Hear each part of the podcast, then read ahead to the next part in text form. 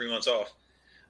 Welcome, everyone. Thirsty Thursday, number 31. We're back. We've had our summer hiatus, coming into the spring or into the fall. And we're going to go ahead and kick the series back off tonight. No real topic, no real direction of where we're going. So if you guys have questions, comments, something you want us to talk about, put it in the comments below. Otherwise, sit back, relax, enjoy the ride, because that's what we're going to do. First off, as always, cheers, brothers. Good to see you.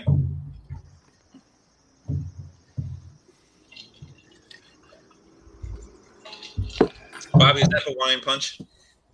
Yeah, something. Mio, it's exciting. Mio, I just got back. So, to get us kicked off, we'll go around the horn here. Just again to kind of introduce everybody and refresh ourselves. Ben Waples, a volunteer firefighter captain in Salisbury, Maryland, and a firefighter paramedic for the town of Ocean City. Bobby. Hey, everybody. Bobby McGee, lieutenant in Ocean City Fire Department. Been a great summer. It's been great to see everybody out, not have the big lockdowns going on. So it's been very enjoyable. We've been very busy, but it's been good. We are just like everyone else. We're extremely hard up for help. So we even hired Ben. We'll see how that all goes. And he's on my shift, Trevor. Yeah. So, but anyways, you're welcome. Welcome everybody. And is that what it was? Oh, you're welcome.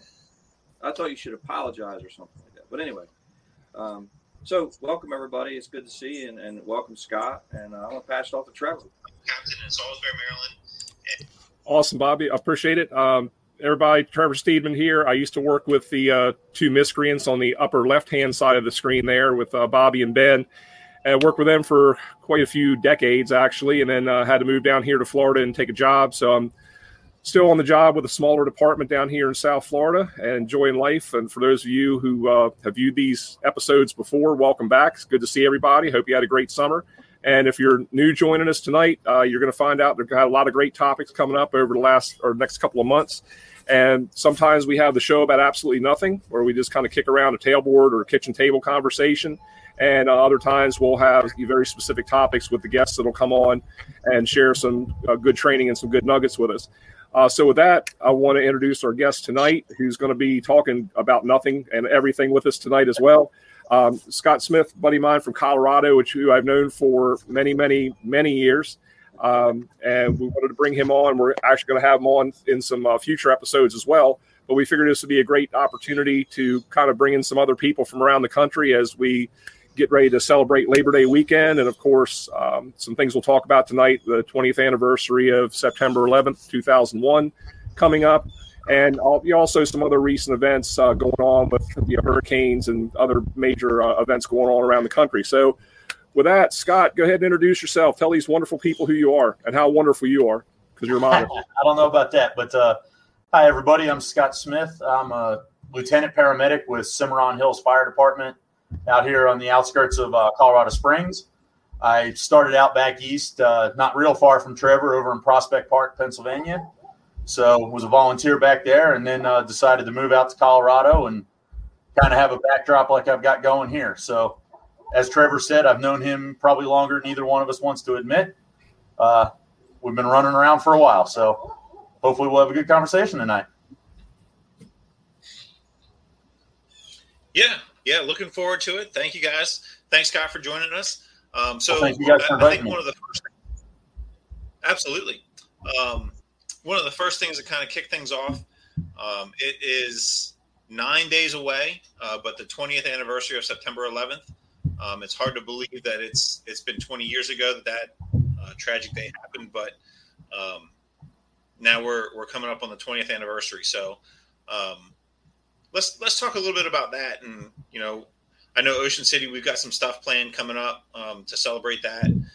Trevor's mentioned in the pre-show that they're doing something for the 11th. So let's talk a little bit about what we got going on for that, and kind of how we're going to commemorate that day. Bobby and I were on shift that day. We worked, so this will be my first day or first year, as a career fireman. on shift, and I imagine that's going to be a little bit different than it has in the past for me. So, Trevor, what do you guys have going on? I know you mentioned you got something, some ceremony down in your town. Well, we do, Ben. Actually, there's a lot of different ceremonies that go on, and our county fire rescue, they do a really nice job with the resources that they have. And every year they do a remembrance ceremony. And this year, of course, being the 20th anniversary of that day, I'm sure they've put just as much, if not more, into it. And in the community that I work in, we decided not too long ago to have our own, and not to take anything away from any of the other ceremonies, but just to really bring together the people of that community, because each one of them has certainly a background and a memory of things. And as one of the people who's going to present or speak, and it's going to be brief if you can believe it or not, I was reflecting on it, of course, with the 20th year coming up, and everyone has their "Where were you?" story. And I recall where I was, obviously working in Ocean City at that time, and just a little bit of the disbelief and how things changed, very rapidly and kind of surreally in a very short period of time. So with that being said, I look at a lot of people who are in the fire service today, and we have our slogans about never forget. We just had a new T-shirt made in my department, and we literally had some of the younger folks say, "Hey, what's that 343 thing on the shirt?" And it's incumbent upon us. I have members in the fire service who were born in 2001, or to me, to some of you, we lived through it. But to other people, these things are a historical footnote. Not that it minimizes it in their mind. I mean, they're not disrespectful of it, but it's not tangible to them as it is for us, because we've lived through it. And I just remember it, it was a Tuesday, beautiful day, not a cloud in the sky, very picturesque blue sky, probably the bluest I've ever seen.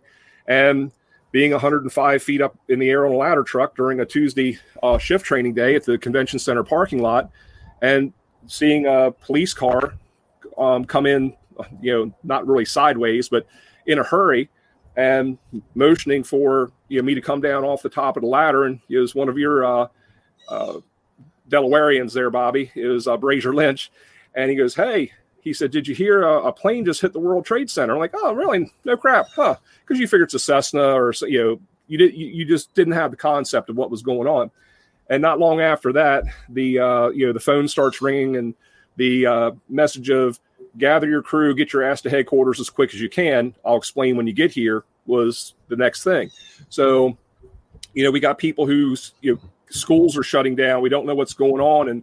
And, 4 hours to our north is, a tower that's been hit by a jet. And then, we get to headquarters, and of course we have the TV on, and, the bosses are coming in, and we're trying to gather information and getting some things from 65th Street. And we literally watched the second plane hit on TV and go, "Oh," then it starts to register. And then, 2.5 hours to our west, where the Pentagon gets hit. And then, probably geographically, I'm not sure, probably about 3.5 hours, northwest of us is where, Flight 93 goes down in the field. And then we're hearing all these reports, and very, very surreal to go by our Coast Guard station in Ocean City, which was not fenced at the time, which was just kind of an open air building or open access building. And to see all the Coast Guardsmen and women lining the front of the building with ballistic vests, Kevlar helmets, and M16s at high port. And you're like, wow, something is just very, very different today. So I think it changed all of us to a degree, but I think it's also incumbent on all of us, especially for us living through it, is to make sure that we pass those lessons down of never forget and why it's tangible, and our colleagues. And of course, we have stories that can go on, but our colleagues that we lost that day, some of us had trained with those folks, or they were friends of ours in the different places. And then, certainly notwithstanding all the folks since then who have died related to that incident, not only civilians, but all first responders from various cancers, from suicides, from everything. So that incident kind of still plays on even today. So for those firefighters that are the younger generations, when we talk about 9/11 and we tell them what the significance of those numbers are on that T-shirt, or when we say never forget, we put faces and names to it and why it's important. And just kind of going back a little bit on that as well, before, because I want to kind of pitch this to Bobby with a question, is to me, it's very similar to what maybe those generations in World War II during the attack at Pearl Harbor. That's not tangible to me. It's a historical footnote, which I think is a very important one. And the history is there. We respect that history. We look at the number of lives lost of our American sailors and servicemen from that point forward. And to me, again, I kind of look at this the same way, that for our generation, this would be similar to what that generation maybe had experienced. And it's our obligation to actually speak and go forward with it and give them a little bit of that history lesson as to why it's important to really keep that alive. And I think we're doing a nice job with it, but we also have to realize that we're aging. And again, there's people who, when I read their applications, they were born in the year 2000. And it's like, wow, they have no concept of what this was other than footage. So with that, I think it's also important to look at our brothers and sisters in law enforcement, but also in the military, because as you all kind of remember that iconic picture, it was, I believe it was a cartoon that was drawn in one of the publications, but it was of a firefighter taking the American flag up out of the rubble of the World Trade Center and handing it off to a member of our military. And you could tell they were in forward motion to go fight terrorism overseas. And Bobby, as a veteran yourself, and spending time overseas, probably during some of that pre-time, and being able to serve in some of those areas, I think it's important that we remember some of the sacrifices that our military has had to make all over the world on that behalf. So, Bobby, if you don't mind, because I know for those of you who tuned in before and viewed, a lot of Bobby's background and in the fire service came from his service in the Navy. And again, Bobby, thank you for your service and what you've done for us. Could you just talk a little bit about how that kind of affected you, not only as a firefighter, but as a veteran who served overseas? Yeah, I served in the Navy. My first tour of duty was in Beirut, Lebanon, and the group that relieved us was involved in a barracks bombing, which killed over 400 of our members. And so that was the footnote that got me into the VFW and all that stuff. These guys are going overseas. What's unique, I think, compared to what I was in a relatively peacetime era, I was in between Vietnam and the Gulf War. And, there were guys that served with me that were in Vietnam, and they told me all the horror stories about what had happened then. And Beirut was very unique. We weren't truly involved in the fighting over there. We were very close to it, and it was happening all around us, but it wasn't people shooting at us, I guess you could say. And the interesting thing about the military is next year we're going to have people retiring from the military that joined because of September 11th. And so, first of all, I raise my glass, because there's nothing more noble in this country than having something like that happen and saying, you know what, I'm going to make a difference overseas, away from my homeland, in scary places.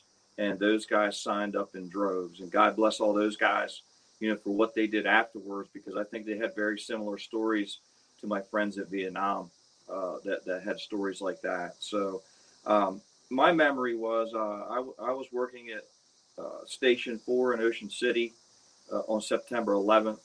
Ocean City had just been voted the All-American City. You remember that, Trevor?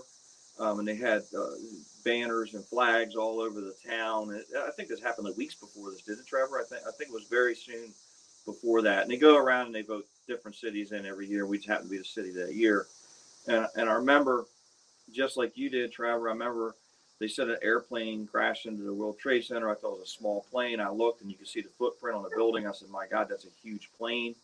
And we were talking about the fire tactics. I mean, that's mostly what we were doing, was talking about, gosh, this has got to messed up the the elevators. It's got to have messed up the standpipe systems, all the things that you would talk about as kind of like a firefighter. And I'll be honest with you, when the second plane hit, I was stunned. I couldn't say anything. And for those guys who are young that weren't around then, it didn't register right away for me. It was a period of time where I couldn't believe what I had just seen. And it took me a while to kind of register. And it was like soon after that, the Pentagon got hit, but it was very sketchy. They wouldn't say the Pentagon got hit. They just said a plane went down in D.C. At some point, they were saying that they thought there were 14 missing planes going around at the time, or some crazy number like that. And we truly didn't know what was going on back then. But now, in retrospect, 20 years later, I think they were line of duty deaths. They were firemen doing fireman things. The building was on fire.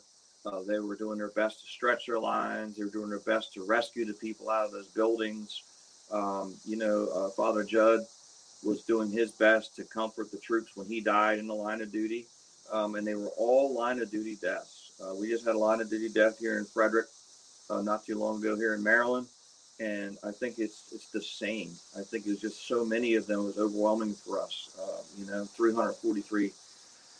343 firefighters going in a hand, and seeing it on TV and watching those buildings. And for you young guys, they didn't think those buildings were going to fall.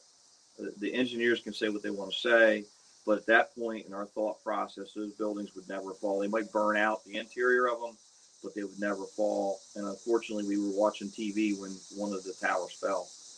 And we knew instantaneously that there were a lot of deaths, and a lot of them were firefighters. And so just for you younger guys that weren't there, it was a very life-changing thing, I think, for us. What I miss is that togetherness of the country after that event. We really didn't have big political fights back then. It was all hands on deck to go find out who did this, why they did this, and go get them. And thank God that was successful. I served in peacetime, and I served in the fire service, and I remember. And Trevor and I have had the opportunity to teach with and around, to be taught by guys from FDNY, because we're just geographically close to them, and they're very open and willing to come out and teach tricks of the trade.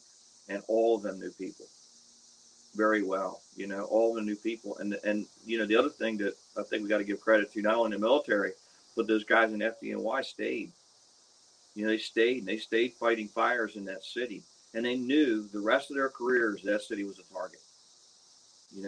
And you know what? They brought their bunker gear in every shift, and they went right back to work and did their thing again and again and again. So I also salute those guys in FDNY that kept coming back to work, and they kept doing their thing, and helped us in the fire service, teaching us things, on the firefighting side. So. Scott, tell us a little bit about your thoughts about September, my friend.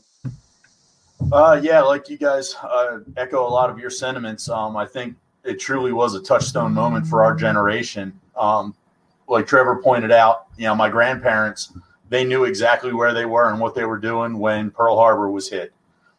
My parents knew exactly where they were and what they were doing when JFK was shot. And for us, it's 9/11. I was walking out the back door of Station 7. I had just gotten off shift. My phone rang. My wife said that a plane had hit the tower.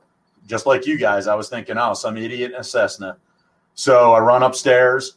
The guys were watching Sports Center. I changed the channel. I got called a whole bunch of names for interrupting what they were watching until they saw what I had turned it to. We stood there, like I said, saw that hole, said that's no Cessna. We watched the second plane hit. I would say the majority of the crew that day, and myself being veterans, we all looked at each other immediately and said, this is terrorism. This is not an accident. We knew bad things were happening right then. Stayed there and watched with the guys a little bit. I drove home, got home with my wife just in time to see the first tower come down. And I broke up a little bit then. About 2 maybe 3 years before that, I had turned down a job offer from FDNY. Had a kid on the way, couldn't afford to take the pay cut and all that, so I turned it down. But that really, really struck home right then that, you know, it very easily could have been me there. And there was no question in my mind that in addition to civilians going down in that tower, that there were firefighters. I think the most chilling sound, and I remember teaching at fire academies for years afterwards, ripping guys anytime they let their pass devices go off, because every time I heard that, it was just that chorus of pass devices we heard later in the day on 9/11 and 9/12 and all that when they were digging the pile, and that's all you could hear was all those pass devices going off. I think that's the one thing that truly sticks in my head is that sound. You know, anytime I hear one, I see those images.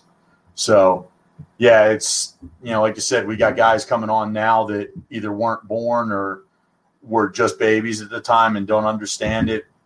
And Trevor and I were just talking over the last couple of days about passing on that institutional knowledge, the things that we know, the things that we've learned, how so often the fire service doesn't pass on that stuff. The generation that experiences it learns it, knows it, lives it, but we do a poor job of passing it on. And like Trevor said, 9/11 is one thing we can't fail. We can't fail to pass on. We've got to break that chain and make sure all these young guys understand the significance of it. Like you said, I haven't seen any that are disrespectful to it.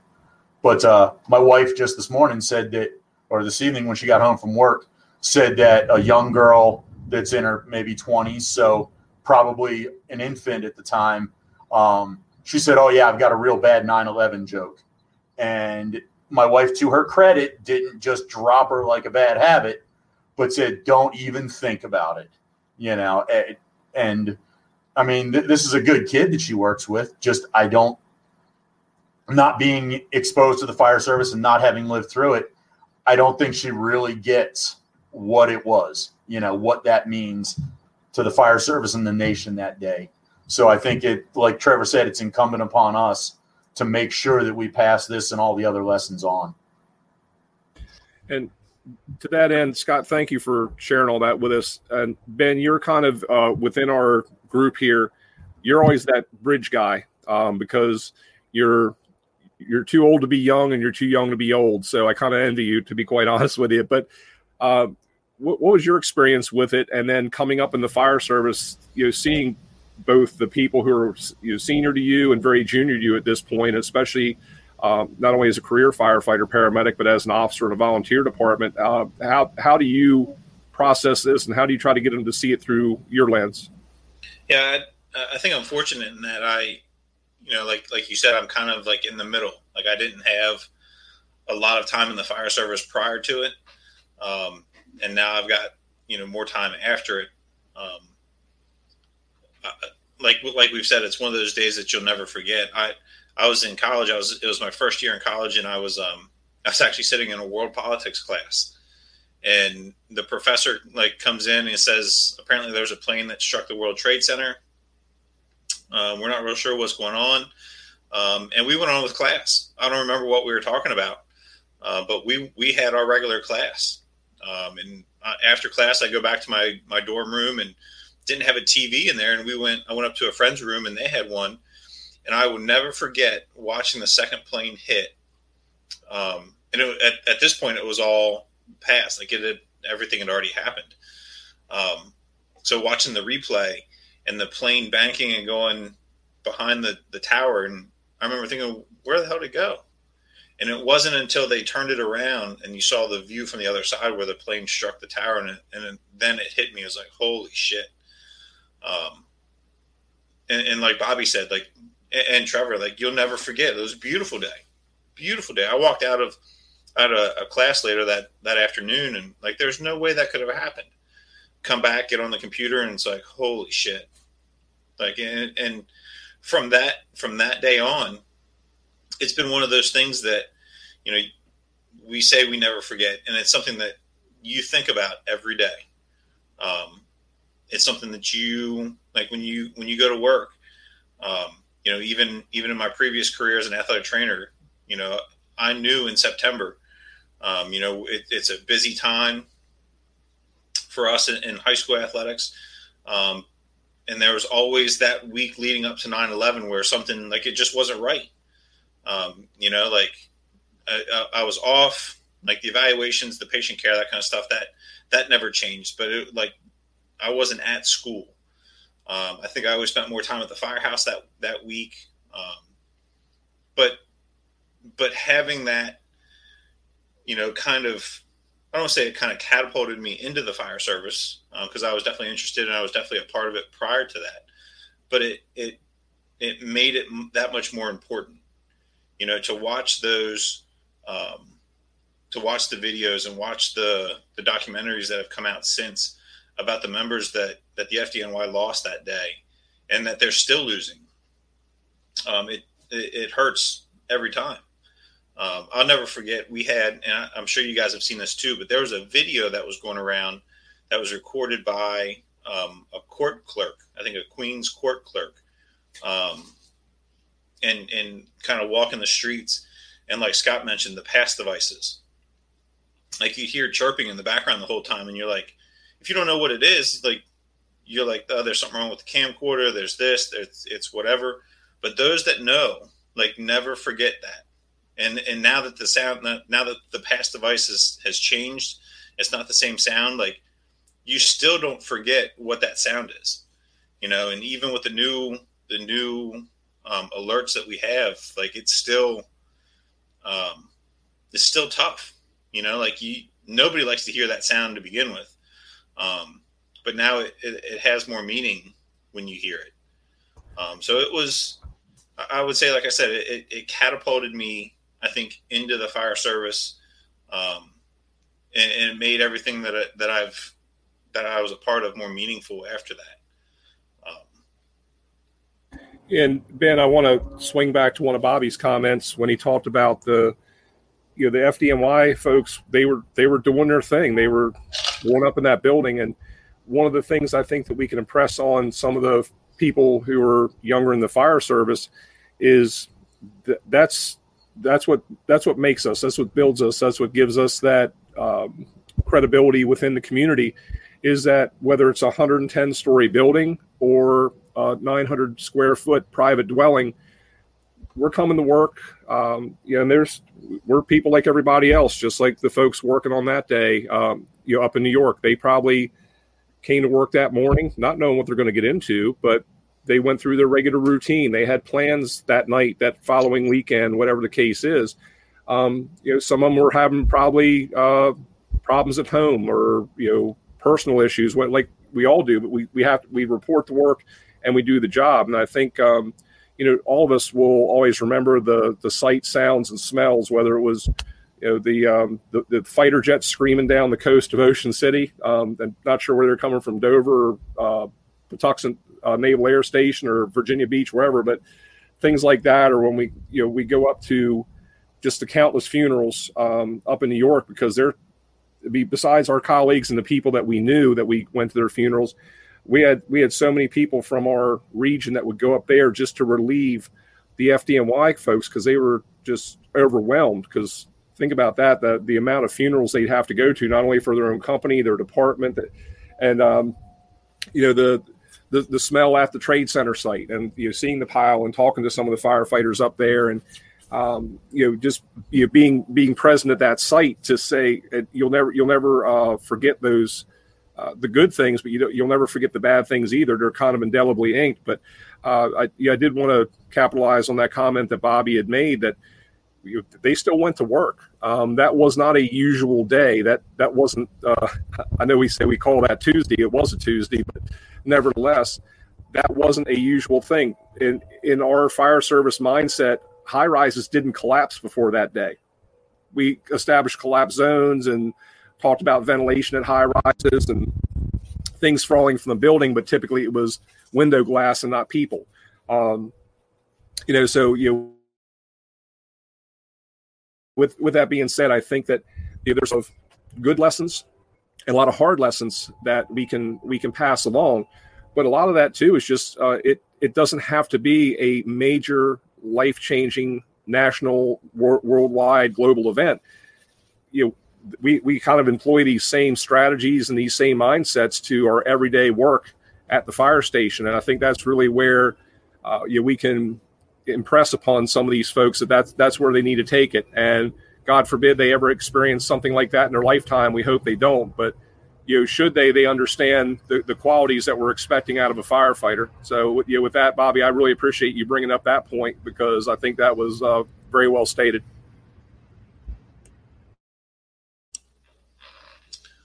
Well, I don't want to minimize this part of the conversation, but that 9/11 is something that we will remember forever. The 343 brothers and sisters that we lost that day, and that the over 200 that we continue to lose through everything after that. Let's talk about some good stuff that just came out from the FDNY. Retired Lieutenant Ray McCormack. If anybody's seen any pictures of him recently, he kind of looks like Santa Claus. Holy cow. That's his new side hustle. He's going to be Santa Claus's stunt double. I don't know. I see bad Santa considering it's Ray, but it's just me. But one of the last projects that he worked on prior to his retirement was revising and revamping the FDNY's engine company manual. So recently, that's been published for public use and public review. If you guys want to see that, it's on the Strike the Box website. So stbtraining.com. It's on our homepage. Go check it out. It's, what is it, Bobby? 255 pages. We printed it off the other day. It's enough. I might get a day off from work for printing it all there. Well, if you do, let me know. I'll take half that day too. But go check that out. It's, the comment that I put on our website about it, and we'll talk about FDNY versus East Alshit, New Hampshire, and nothing against New Hampshire communities. But the difference between the FDNY and the local community all volunteer departments, it's a big difference. Not everybody is riding out with 4 or 5 people on an engine, 6 people on a truck, having, 100 people show up within the first 10 minutes and you can literally stomp out the fire. It's one of the busiest departments in the world. So they probably see a thing or two that, and do a thing or two that, can help any department. So go check it out. Bobby, or have you guys had a chance to look at that document at all? Yeah, I did. It's very good. It's laid out very well. It breaks down hose loads and packs and things like that. It's actually very, very good. It's good reading. So I think people would enjoy it, and it kind of can give you some insight if you're going to do some drills in your firehouses and stuff to kind of see exactly what's going on up there. Another thing that happened long before September 11th was we didn't share information like that in the past. The ability for you to click on and see an operating manual in FDNY did not exist 20 years ago. We all have the fortunate to be able to do that now. So certainly just click on it, read through it. It's a PDF file, I think, wasn't it, Ben? Yeah. And, read through it. And it's laid out well, too, so you can figure out if you're going to look for something. It's kind of easy to find what you want to get there. And Bobby, that's another great point, as besides the fact that we kind of came together for a while as a country, and of course things have become much more polarized since then, but a lot of the partisanship just went out the window, and it was all about the focus of us as a nation. And also we kind of did a good gut check of our fire service too, because if you think about it, we were a people divided by a common language. We had our silo over here, and if we liked your department, we would work with you on mutual aid. But if you pissed us off the week before, well, you're out, this other department's in. And we had a very linear thought process. And with that, you remember from Ben, you were in Wicomico County as a volunteer working in Ocean City. We were in Worcester County, and then you have Sussex, where Bobby served as a volunteer as well. We were using 10 codes back then, and each one of our counties had different meanings to different 10 codes. And so that was one thing where we did a lot of learning, and we were able to kind of network more as a fire service versus having the us and them mentality. We also learned to work with our partners in law enforcement, in DOD, and all these other areas, emergency management, hazmat, because before, again, it was more of an us and them kind of mentality. And one thing I did want to bring up as well, we talk about, Bobby and Scott, again, thank you all for your services as military veterans for our country.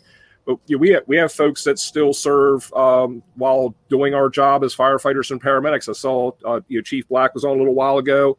Obviously with military background, and not only that, but I remember when we got deployed down to Hurricane Katrina and sharing a ride back with them on a transport plane. The last person in the world I expected to see, but we look at people like that, or people even from our own state, like Chris Slutman, who I believe was killed in 2019. He started out in Maryland, was up there, I believe, in Kentland 33, was on Ladder Company 27 in FDNY, and was over in Afghanistan and lost his life over there. So we still have a lot of our folks who are either still military reserves and National Guard, and it's just amazing to see that not only that networking, but an overlap that we have in so many different areas of our service. And again, I think that just speaks to the willingness for these people to go and serve, not only in their home communities, but serving their country at so many different levels. So you definitely want to thank all those people who have made that sacrifice and spent the time away from home, and those who didn't have the opportunity to come home for doing what they've done. So to that end, Ben, I know you wanted to get into a little bit of a discussion. I got some questions for Scott there. He's a little bit difficult to see. I want to kind of pivot a little bit.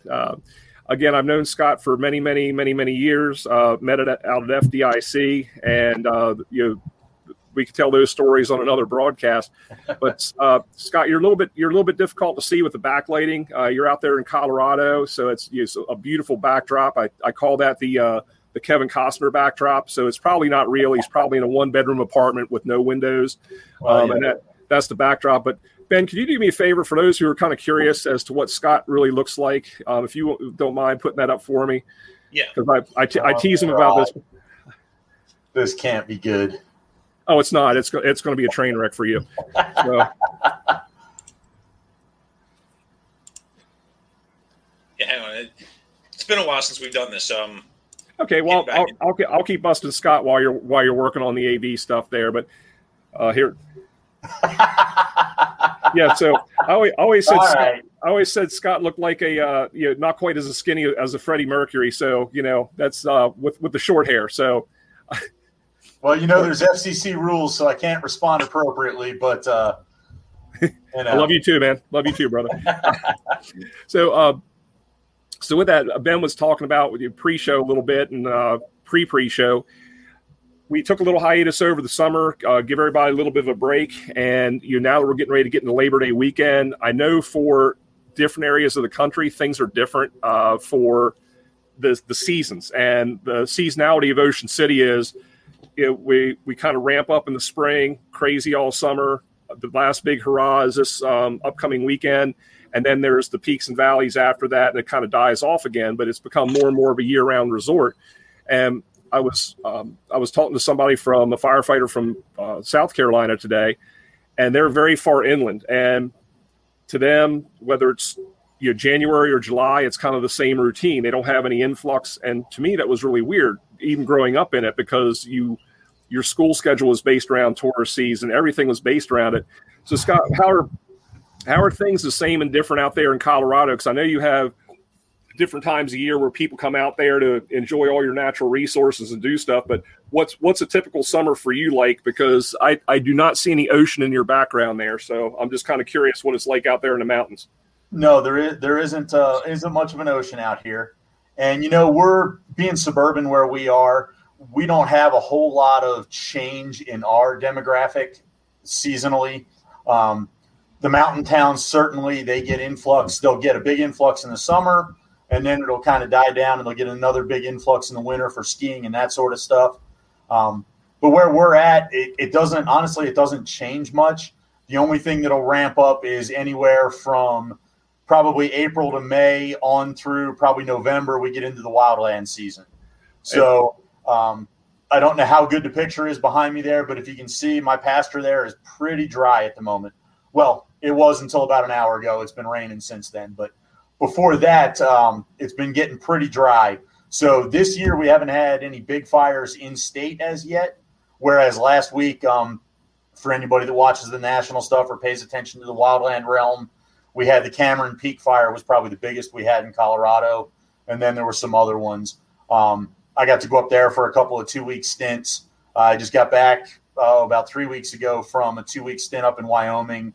I wasn't actually assigned to a fire. We joke around that basically we were up there to make sure that the Forest Service guys got some vacation. So we were covering one of their areas, probably a couple hundred square miles. We were covering up around the Medicine Bow National Forest, basically.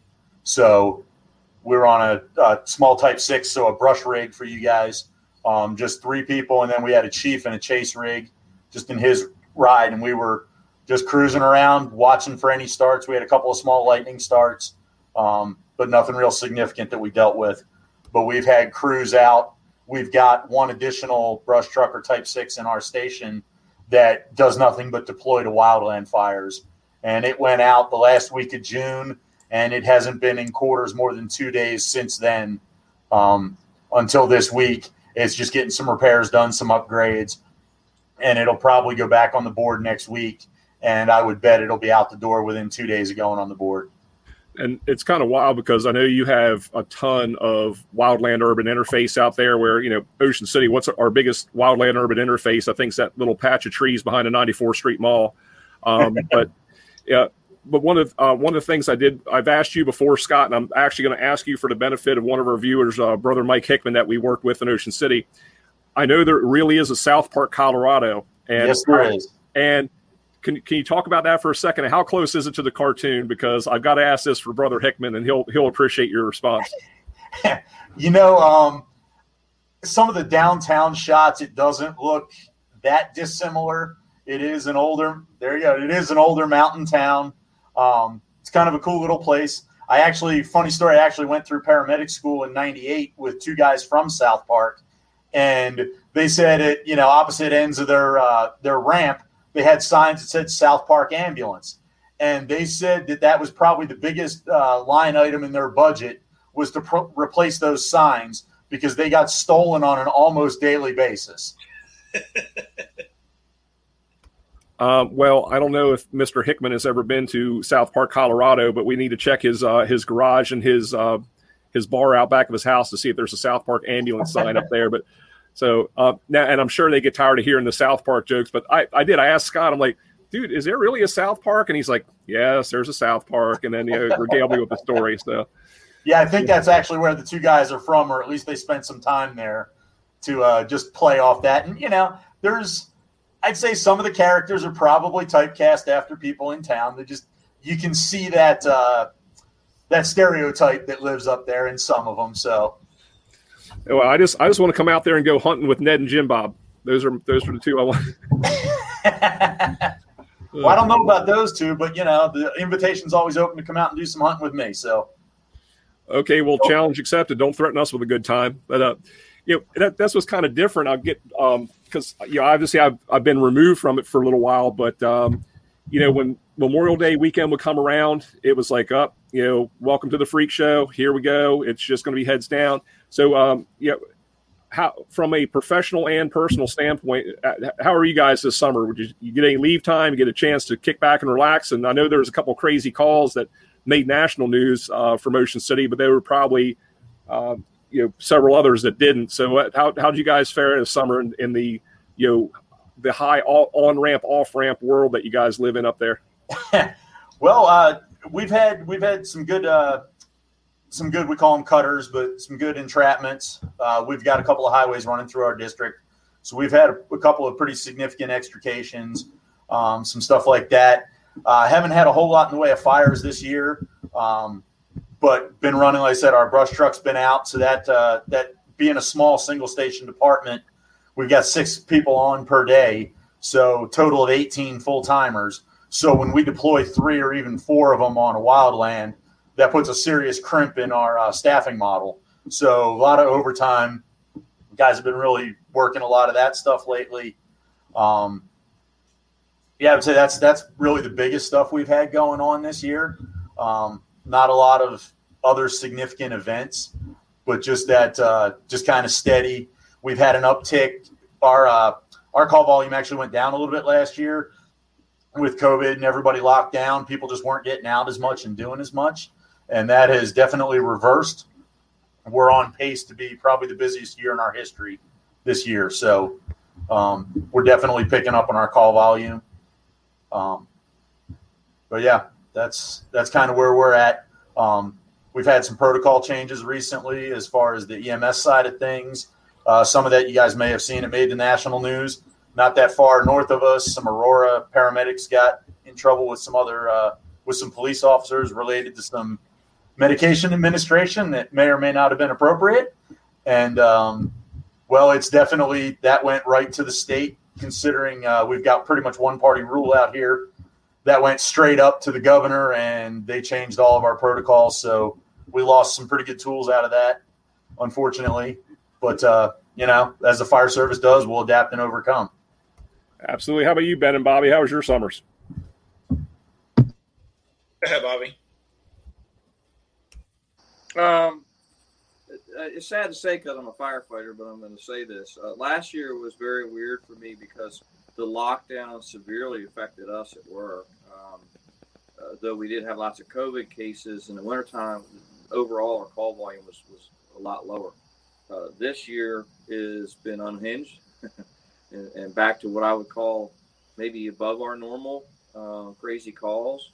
But, you know, as a firefighter, I like the challenge of going to calls again. So we definitely had a slowdown. So we've had a pretty busy summer for us. And it's been a lot. We had a little bit of heavy surf up here. We had, unfortunately, we had some drownings and things like that. We did have the Route 90 bridge incident that everyone talked about. We had a gentleman that jumped off a 30-foot bridge into 4 foot of water and rescued a baby, which is a very, very cool thing. But Jonathan Bowers, the guy that was the hero in that thing, not really the fire department. You know, we did respond and do that, but we had that going on. We're gearing up for the fall. Trevor, were you up here? Did you have H2OI when you were up here at all? So we have little import cars that comes in and they kind of challenge the police department and lots of violence and stuff like that. Hopefully it's not as bad this year, but they're ramping up like it's going to be. We have Bike Week coming in town. They're predicting that our bike week is going to be the largest bike week they've ever had because people are trying to get out, you know. And so we've been busy and exciting. As it was when you left, Trevor, our shoulder seasons are getting busier and busier and busier all the time. I live up here in Delaware, and the construction up here is probably rivals what the 1990s Atlanta growth was. It's just insane. You're just building tens of thousands of houses and, you know, people working on lines that are actually moving into our area. So our population has gone through the roof. Not in Ocean City because it's pretty much built out. Like Trevor said, there's not any land left to build in Ocean City. So unless you tear something down, you're not building anything else.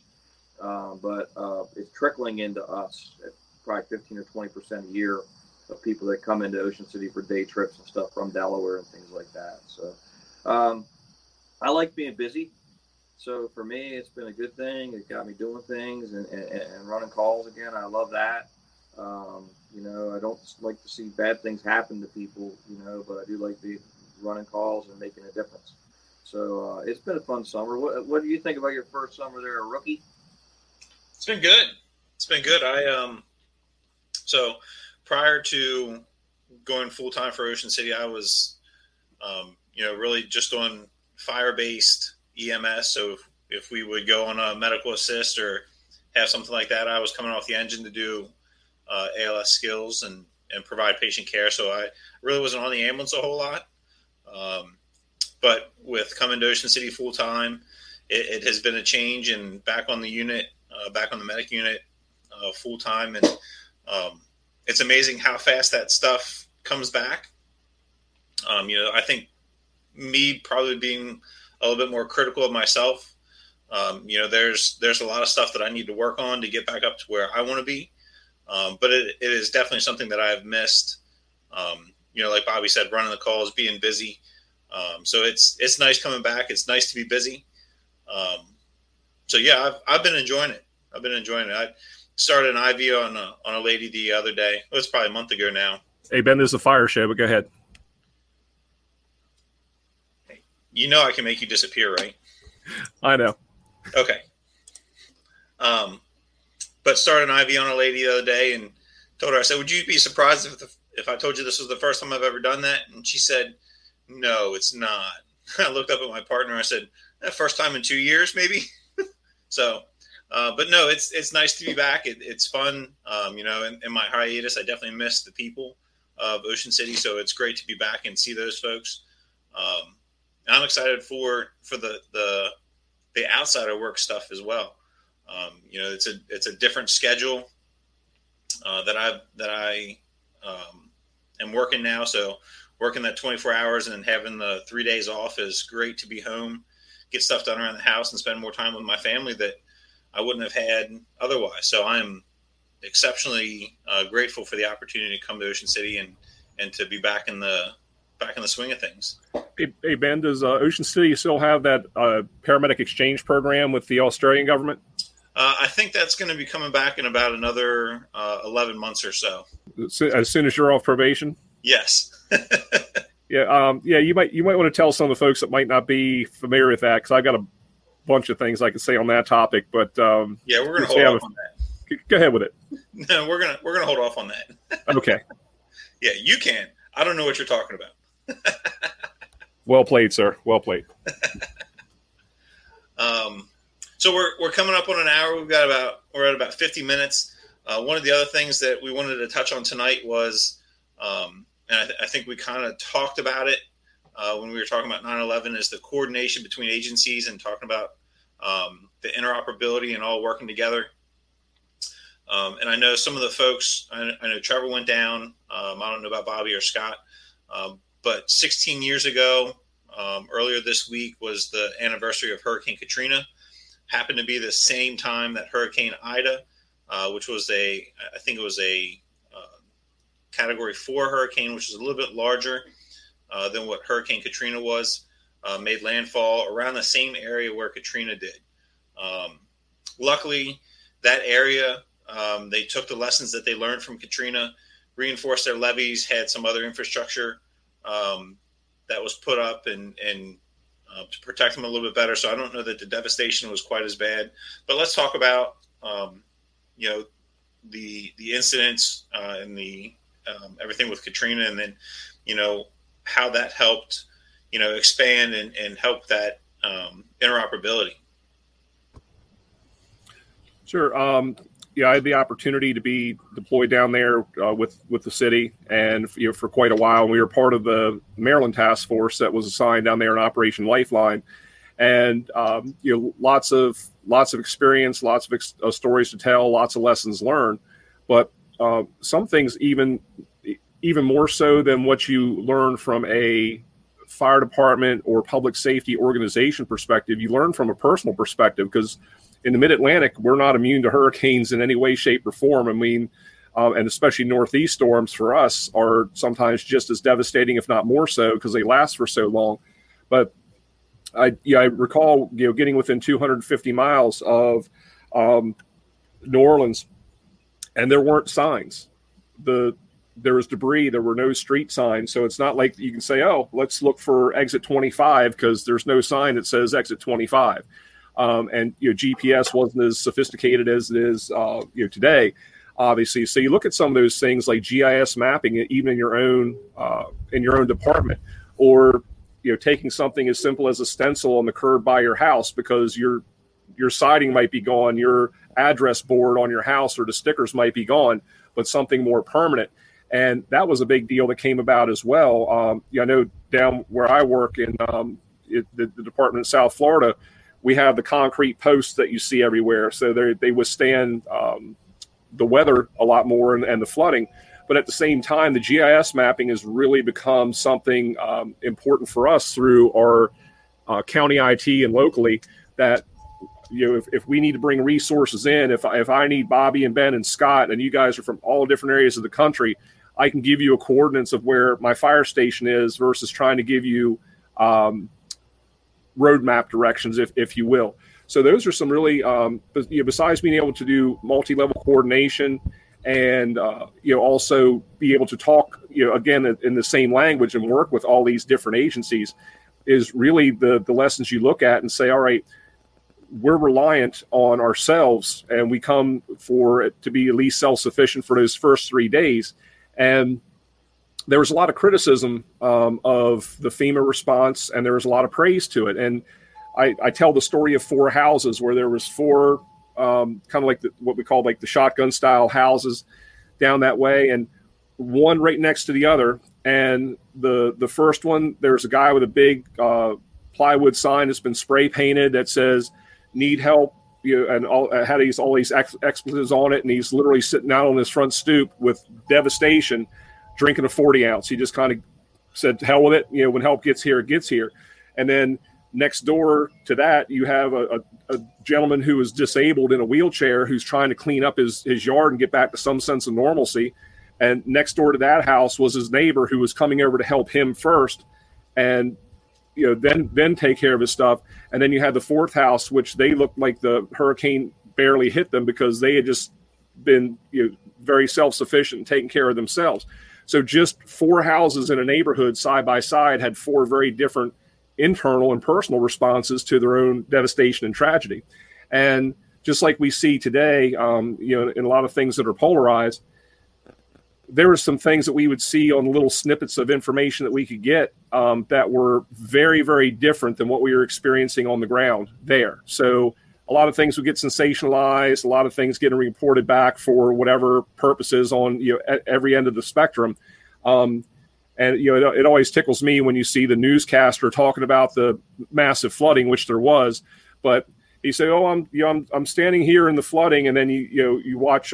He's talking about people, he's sitting in a canoe talking about flooding, and there's someone walking in ankle deep water behind him. It's like, dude, come on, let's just stop the hysteria and get to helping these people and getting them the information they need. But Ben, I think that looking at that from an anniversary perspective, it also made communities a little more self-sufficient, because it takes time to mobilize things. No matter how good or efficient or well-prepared you are, it takes time to get people and resources down on the ground.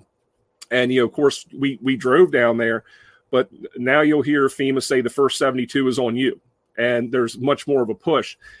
In the community I'm serving in, we just put in a community emergency supply cache to bridge that gap, because we have a lot of older residents who might not have the food and water and everything else stored if they choose not to evacuate, but also because of some physical limitations, they're not able to host cases of water and all these different things. So we actually have a shipping container that's been designated and secured that we could have 500 cases of water immediately available, so many cases of MREs, other supplies, charging cords that can go to generators for people's cell phones. So that way we're not sitting there, banging our fist on the table saying, where's the federal government? Where's the state government? Where's the county government? When it gets to us. But we saw this with the COVID vaccines. They were trying to roll that out and, good, bad, or indifferent. But then there was a lot of communities that were identified as being underserved that they said, well, look, these people don't have a pharmacy within several miles of their house. And it's not like they can walk down to the Rite Aid or the CVS or the Publix or Walgreens and get a vaccine. So there were some things that were moved from here and taken over there. And of course, people get upset over that and say, well, hold on, why are you taking it away from us? And it's kind of hard sometimes to convince people when you've got three cars in your driveway and you're living in a 2,600 square foot house minimum, and all these things that you have all the conveniences within walking distance, that you're an underserved community. So that's where we have to say, look, let's not get into the cat fights over all this. Let's be able to be self-sufficient as individuals, as neighborhoods, as communities. And then when the resources come in to backfill that, then that's great. But don't sit there and throw your hands up in the air and And that's what we did see when we went down to the New Orleans area. There were some people who would embrace us right away and say, "Oh, thank God you're here. Thank you for coming down to help." And there's other people that were irately pissed and saying, because we, quote unquote, represented a government, what took you so long? How come you haven't been to this neighborhood before? Why? And we just went to where we were told to go. We had no choice in the matter. So, I think those are all good lessons learned. We're still going to have natural disasters, whether it's in the middle of the country in mountain time, or whether it's on the East Coast, West Coast, wherever it might be. So, the big thing is the self-sufficiency and taking the lessons learned out of stuff. So with that, Ben, I know we're kind of getting to the witching hour. I don't know if you're going to send it around the horn again or we're going to stop here, but I'm going to pitch it over to I'll pitch it back to you, Ben, and you can take it from here. All right. Yeah. So we're at the hour. So let's wrap this up. And whatever final pearls from, anything, the topics that we've talked about tonight or anything in general that you want to share with currently 3 people watching, but that we want to share with those folks before we head out tonight. We'll go ahead and get going with that. Bobby, you want to lead us off? Bobby always has some good pearls. Oh, he does. Fall's coming up, and the holiday season's coming up. I hope everybody stays safe. I hope everybody enjoys their family and gets out and sees people for all the lockdown we had. I wasn't trying to ignore you, Scott. I was using this spray. It's for something on the East Coast we call bugs. You don't see them up there, so we have to use this every now and then. But thanks for coming on the show. We really do appreciate it. Love the backdrop. I just was out in Colorado Springs a little while ago, and unfortunately for a memorial, my wife's family's from out there. But what a beautiful area of the country. My God, I had no idea. My sister lives in Buena Vista, but it was a different kind of beautiful out there in that area. You really are living part of God's country out there. So you stay safe out there, my friend, and thanks for coming on the show. And you want to wrap up and give us your last nuggets? Sure. Well, thanks, guys. I appreciate you inviting me on. It's been good talking with all of you. Yeah, we're talking about the self-sufficiency and all that. If a hurricane hits out here, y'all better get to church or something because really bad things are happening. But we've got the wildland side of it. And, Trevor says 3 miles away to the Walgreens. Well, the nearest grocery store for me is 12 miles, and that's the first 8 of it's dirt. So, it's definitely a different little mindset, like you said. I definitely enjoy it out here. I love growing up back east, but it is God's country out here. So we've just got a little bit of different set of problems here.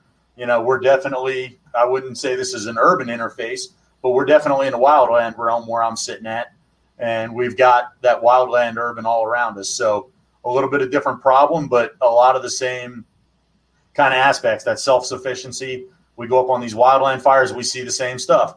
One guy's out there, he's been wetting down his lawn and, his house is good. He's got that defensible space. And then you've got other ones that, like you said, they got this big sign. They're just out there waiting for somebody to come help them because they'd have no idea how to do it themselves. So you get a little bit of everything. And the face has changed. We've heard it at FDIC, same circus, different clowns. And they apply it to us, but you know what? It happens to the communities as well. We all have the same community, just a little different spin on it. Thanks, Scott. Trevor? All right. Definitely want to thank everybody for tuning in, whether it's live or I know a lot of folks look at this later on. And thank all of you for being here tonight. It's good to see everybody's faces and get to chat and catch up a little bit. Scott, you especially, it's great to be able to catch up with you. And it's always nice to get perspectives from different areas of the country, too, because we chew a lot of the same dirt. We have a lot of the same issues and problems and challenges, but then there's some things that are very unique. And it's nice to be able to look through someone else's lens and just get a fresh perspective on stuff. So, Scott, stay safe out there and, enjoy that beautiful backdrop that you're in. And I'm hoping that when you get that barn put up and the clandestine brewery established there, you may have to come out and check it out for you. But Thank everybody. And again, you have a very, very safe Labor Day weekend. Enjoy it with your family, your friends, your loved ones. And, when 9/11 comes out, maybe reach out to some of these other folks because, a lot of things kind of get stirred up again. And it might be a good opportunity just to, reach out and let everybody know you're thinking about them. So with that, Ben, thanks for coordinating this, and I'll kick it off to you. Thanks, sir. Again, thanks everybody for joining us. Scott, it was nice to meet you. Hope we have you back soon. Sounds good. As we wrap up, we'll be back in 2 weeks. So that is November or September. Was that 16th? I think. Watch the website. Watch the Facebook. All the social media stuff. This is going to go online as a podcast tomorrow. So if you missed tonight, you always have the ability to go back and listen to it later. So again, check our social media for that. One of the things that we kind of talked about throughout the show tonight was having that self-sufficiency. So, as you're getting ready to go to work tomorrow or you're at work now, for every shift, for whatever you're doing, make sure that you're making yourself more self-sufficient. So you're not a liability for your brothers, your partners, whoever you're working with. You make yourself harder to kill, and then it makes you better for your partners too. So try and keep that in the back of your mind. Try and do something to make yourself better every day. Before we finally click off here, cheers, guys, one last time. And we're going to hold them up for a second. We're going to hold them up for the 13 members of the military that were killed in Afghanistan this past week. May they rest in peace. And we hopefully we don't see them soon, but that their families get some comfort from that. So cheers. Everybody have a great night. Stay safe.